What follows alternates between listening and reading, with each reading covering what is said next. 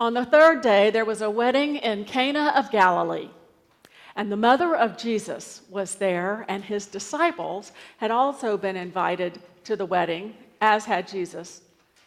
When the wine gave out, the mother of Jesus said to him, They have no wine. And Jesus said to her, Woman, what concern is that to you and to me? My hour has not yet come.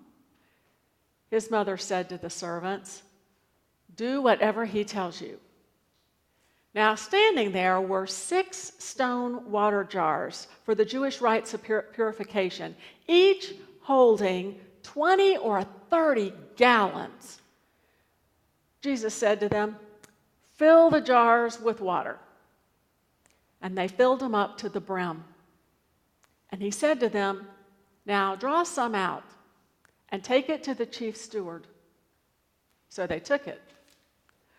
When the steward tasted the water that had become wine and did not know where it had come from, though the servants who had drawn the water knew, the steward called the bridegroom and said to him, Everyone serves the good wine first and the inferior wine after the guests have become drunk. But you, you have kept the good wine until now. Jesus did this, the first of his signs in Cana of Galilee, and revealed his glory, and his disciples believed in him. The gospel of the Lord. Praise, Praise to you, O Christ. I invite you to be seated.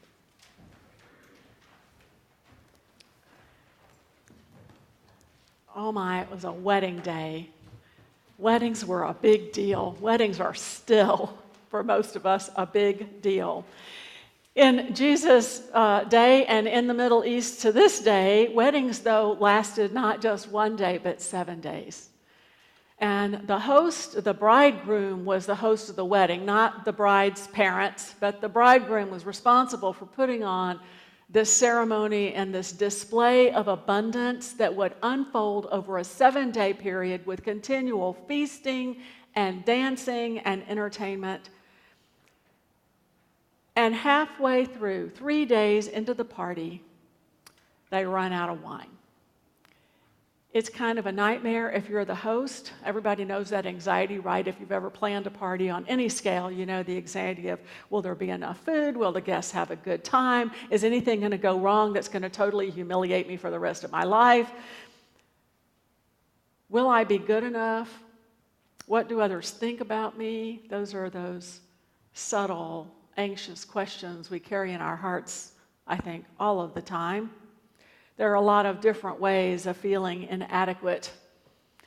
The wedding is a symbol for life.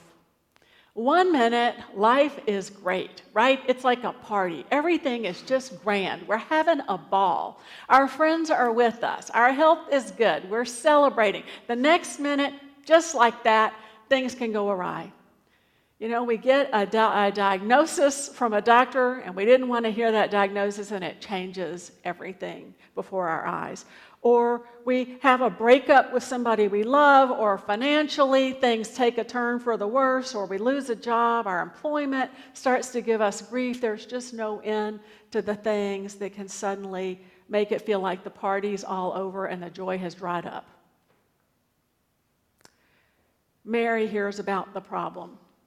I'm sure there were whisperings somewhere in the crowd or among the family members. And of course, it's a small town and everybody's related. So she's hearing it the whispering, the scuttlebutt, the anxiety is infectious. Somebody is feeling really anxious. Somebody knows the wine is out and she's heard about it. And now she has become anxious because anxiety is catching. Anxiety runs through our society and our relationships just like wildfire.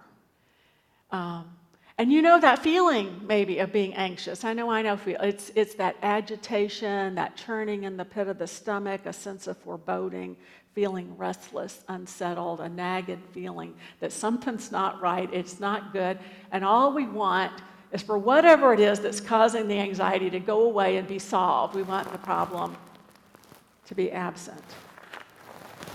It reminds me of like watching a giant flock of birds and something startles one bird and the entire flock, you know, just takes up to the skies.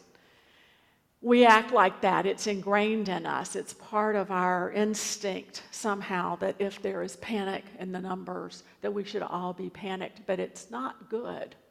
And we don't make our best choices, our next best moves when we're feeling that panic and anxiety. Instead, we're just reacting. We're not choosing, thinking, and problem solving. All it takes is one not reacting to settle everything back down again.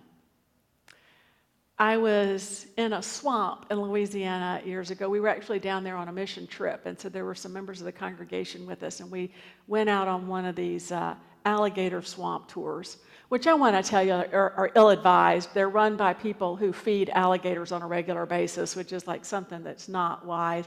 But here we were on the boat, and they have all these alligators 10 foot, 8 foot alligators swimming up to the boat and practically trying to get on board because, you know, they know they're going to get fed. And then when the feeding frenzy is over and the show is over and the alligators start to swim away down the bayou, you know, they make that lazy. All of a sudden, a bullfrog on the bank got nervous and jumped into the air. And one of those gators came up out of the water and whomp, just swallowed down that bullfrog. Well, as soon as the first frog jumped, then there was another frog that jumped, and another frog that jumped, and another frog that jumped. There were about nine frogs in a row one, two, three. And the gator just swam down and shot up in the air and caught each one as it jumped until it came to the one that didn't jump. And the one that didn't jump lived, and all the bullfrogs down the line after it lived too. It just takes one to set everything on fire and one to put the fire out by not reacting. Mary goes to Jesus. She's anxious. She goes to Jesus, Oh my gosh, son, there's no more wine. What are we going to do? Because we want to take on that problem and solve it. She's saying, Just do something, you know, make it all better. And Jesus refuses to take on that anxiety, he just doesn't get caught up in it. He doesn't buy into it. He doesn't let it dictate his actions. He points out to her that it isn't his problem. It isn't her problem. You know, what? my hour hasn't come yet. It's not my wedding, Mom. We don't have to do anything. We aren't the hosts. Instead of reacting, of just trying to make his mother happy, he starts thinking it through. He doesn't buy into the drama or the panic. When other people are upset, what that tells me is that it's okay to let them be upset. That when other people are feeling stressed out and anxious, we can just listen to them without having to rush in to solve the problem or without taking the anxiety onto ourselves. I don't know about you, this is a hard thing for me to do. I fail at it most of the time because I grew up in a family where I was the hero who was supposed to take on everybody's anxiety and fix all their stuff. It's not a good thing for them or for me when I do that. And I've learned that over the years.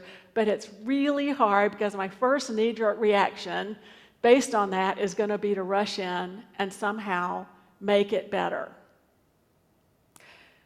But Jesus stops and thinks. He's not rushed, he's not pressured, He's not assuming he has to do anything. He makes his own decision. It's what we call being self differentiated. Being self differentiated means we make our choices based on our own values and having assessed the situation, and not just because somebody is screaming that the world is on fire. Mary's probably hoping that he's going to run down the street to the market and pick up some wine and solve the whole catastrophe so nobody's embarrassed. She's looking for, I think, an ordinary solution. Others have argued that she somehow knew this was this big moment for a miracle, but I don't think so. I think he knew it was not his wedding day, and she just wanted him to do something to make things better. But Jesus decides to go with the extraordinary and not the ordinary. He chooses a kingdom sign. Maybe that's why he hesitates to get involved. Maybe he knows that once he starts with this kingdom stuff, there'll be no turning back. Mary turns to the servants and tells them to do whatever Jesus tells them to do. Now, at this point, it's an act of faith, or maybe it's an act of coercion and manipulation because Jesus hasn't, in fact, agreed yet to do anything. But if it's an act of faith, it's just like when we pray without any sign that God is going to listen to us, without any sign that God is present or doing anything about it, and then we go forward and we act, right, with the assumption that God is with us and that God is going to be there, and that is faith. So there are six stone water jars. These things would be tilted up against the wall and they would be about this tall and they would hold 20 to 30 gallons of water each. You can picture six of them. These are massive things in a corner. They're used for the water for purification rituals in the household. They are stone dry. That's a lot of emptiness. That's uh, 100 gallons, basically, of emptiness. How empty can life get? Yeah, how empty can we feel sometimes? Do you ever feel like you've just run out, flat run out, maybe of enthusiasm? You've run out of drive, you've run out of visions and dreams or motivation, or maybe just out of resources. The wine is dried up, the ceremonial jars have run dry, very dry, they're dusty on the inside. Jesus turns to the servants and says, Fill the water jars. And so the servants start filling the jars. It's an act of obedience, unquestioning obedience, which means they have to take a bucket or a smaller jar of some sort and go out to the community well and fill this vessel and haul it back and pour it into these giant jugs. And they have to do this numerous times. Now, I don't know, an eight a gallon of water weighs about eight pounds a gallon of milk. But you think about it, they're not hauling that. They're hauling things that weigh probably 35 to 50 pounds when full. And they have to go out. And these wells, you either go down a series of stairs down to the water level in the well, and then you have to climb your way back up again, or you have some sort of a rope or whatever, and you're lowering things to fill these vessels. So it's a lot of work. And it takes a long time. It's not an instant effort the filling of the jars. Imagine doing that when it seems pointless. There's a wedding going on. The servants were probably serving the guests and passing around the canapes, and all of a sudden, Jesus tells them to fill the water jars. Why? There's no water rituals about to take place. How often do our efforts in life seem pointless? How often do we question them because they're about as exciting as toting water for no apparent reason? You know, there's a certain amount of drudgery in life, right? Things that we do that are part of our bigger calling. And we do them, why? Because God told us to do them. Tend the garden, grow something, be productive, produce, raise your children, help the neighbor, heal the sick, teach the Sunday school class, and on and on and on. Fill the jars. And so the servants filled them all the way up to the top. It's not wine yet. It's not the good stuff, but at least some of the emptiness is gone. It's a process, I think, this filling and this transforming, and it doesn't happen instantly. The anxiety isn't abated instantly. Problems are not solved instantly, but there's this effort and there's this time of unknowing. As we put one foot in front of the other and we go on with our tasks, assuming that God is going to be there for us, it may take decades, it may take a lifetime of faithful effort before the fruit of what we're doing achieves its results, you know, that we can see the results. Maybe we don't see the results and they show up for somebody else. You know, Jesus once said sometimes you're going to tend and you're going to do all of the planting and the weeding and everything else, but somebody else is going to come along and enjoy the harvest. But eventually, Jesus tells the servants to draw some of the water out of the jars and take it to the master of the banquet. And they do. Now, I don't know if the water in the jars has turned to wine, it doesn't say that, or just the water in the chalice that they draw out has turned into wine, but we don't know that. Or maybe it just, and I assume, becomes wine the minute he puts it to his lips and tastes it, same as with communion, when the ordinary thing in the cup becomes the extraordinary presence of God within us in the moment that we receive it in faith. All I know is that the wine steward tastes the water that has become wine, and he is amazed that this is even better stuff than what the host had been serving before. Because in his practical mind, you know, this would be the time to haul out the really cheap, you know, dollar store wine when nobody's going to notice and save a few bucks. But no, he honors the bridegroom and the, and the hosts of the wedding and says, Wow, look what you've done. You served up great stuff, and now it's even more fabulous. But the master of the banquet does not know that a miracle has taken place. The ones who know a miracle has taken place are the servants who fill the water jars. They're the only ones who really know, and Mary, what has happened. They're the ones who saw it, the ones that put in the work. They get to see this miracle revealed, and they are the lowest people at the party, the slaves, who aren't invited but who serve. When Jesus supplies this wine at Cana in Galilee, he reveals himself to us as the true bridegroom. He is now the host of the party. He is the one who puts on the abundant display, and we are the guests who get to show up.